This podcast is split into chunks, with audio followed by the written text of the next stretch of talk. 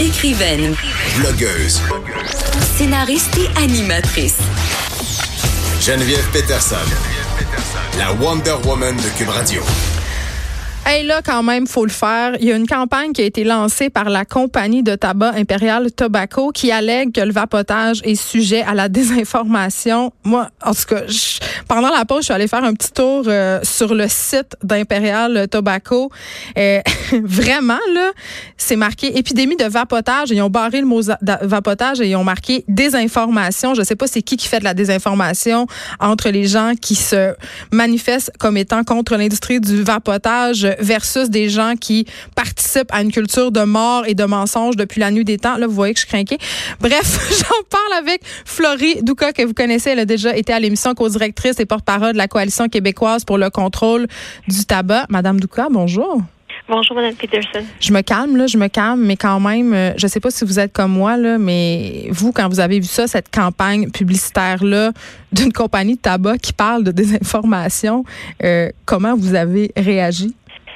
Euh, oui, ben, écoutez, on était, euh, je peux pas dire qu'on était surpris parce que on sait qu'ils sont dans, euh, tu sais, sont engagés dans toutes sortes de, de, de rencontres ou, euh, tu sais, de d'initiatives pour un oui, peu. Oui, c'est leur modus euh, operandi là depuis tout le temps. Oui, là. oui, pour, oui, fait que c'est pas, c'est pas surprenant là qu'ils qu'ils passent à, à, à des publicités euh, propagandiques. Euh, euh, ben, puis je voudrais c'est le timing de tout ça, hein, parce que ouais. Finalement, les gouvernements vont, euh, ont constaté euh, tout le dommage collatéral qui est venu avec la légalisation des produits de vapotage avec nicotine au, au Canada, puis leur promotion qui était tout azimut. Là. Franchement, le fédéral, on, on s'en est déjà parlé, permet de la publicité sur Internet, à travers les réseaux sociaux, et cetera. Ben, ben et, oui.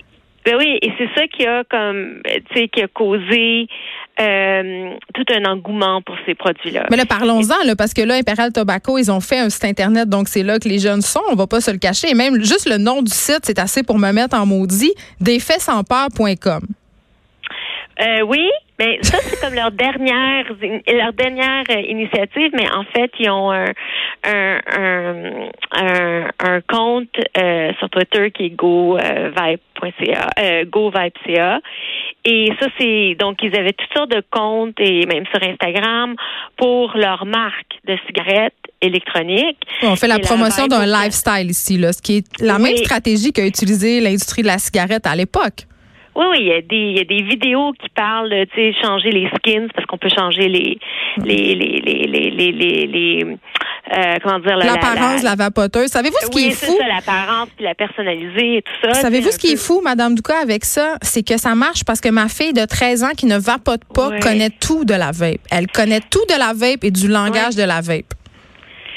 Oui, et c'est pas, c'est, comme je vous dis, c'est pas surprenant l'engouement parce qu'il y a énormément d'argent qui a été dépensé en marketing pour euh, faire en sorte que nos jeunes soient très au courant des produits et qu'ils, qu'ils les considèrent comme étant, tu sais, des, des des marques de, de, de style de vie, de, d'un modernisme, de, d'être cool, et cetera. Mmh. Et c'est face au fait que c'est, c'est toutes des choses qu'on avait prédit, hein, que si on permettait la promotion comme celle-là au fédéral, ça viendrait euh, euh, miner les efforts qu'on a pour restreindre l'usage euh, vraiment juste aux fumeurs. Les seuls qui peuvent bénéficier des cigarettes électroniques, c'est des fumeurs. C'est pas n'importe quel fumeur, c'est des fumeurs qui ont essayé de cesser de fumer avec toutes les autres thérapie. Mmh. Puis quand je dis ça, je dis ça de façon euh, vraiment euh, concertée puis soutenue. Ils sont allés avec du counseling, ils ont rencontré des spécialistes de santé en cessation. Pas juste qu'ils ont acheté des thèmes puis qu'ils ont essayé deux semaines puis qu'ils disent que ça fonctionne non, pas. Non, c'est des années d'essais euh, des, avec des, des essais, puis euh, avec un un, ah ouais. un accompagnement euh, tu sais, à la hauteur de, ouais. de, de cette dépendance-là, hein, mmh. qui est comme comparable à celle à, à l'héroïne. Mais là, OK, on a parlé euh, quand même beaucoup au cours des derniers mois des risques du vapotage, là. Puis c'est, c'est ce à quoi on fait allusion euh, dans la, cette oui. campagne euh, de peur supposée euh, évoquée par Imperial Tobacco. Est-ce que c'est vrai que le vapotage est victime de désinformation? Non, pas du tout, parce que ce qu'ils essaient de... Premièrement, plus il y a beaucoup de choses sur le vapotage dont les effets à long terme qu'on ne connaît pas encore, OK? Mmh. Et, et ça, c'est dans, dans les années, on va le voir. Mais intuitivement, les gens puis les chercheurs ont dit qu'il n'y a pas de combustion, donc normalement, ça devrait être moins nocif que des cigarettes. Là, il y a une, il y a une donnée qui est sortie d'un le quatre-vingt-quinze pour cent moins nocif, puis euh, qui, qui est beaucoup euh, soutenue par euh, des gens au, Roy- au Royaume-Uni. Mais dans les faits, c'est un, un, un shift assez arbitraire. C'est pas très scientifique cette analyse-là, mais bon, c'est repris puis il, il adhère à ça. Dans tous les cas, même si euh, la vapoteuse était moins nocive que des cigarettes, c'est pas difficile à voir ce statut-là parce que les cigarettes sont tellement nocives.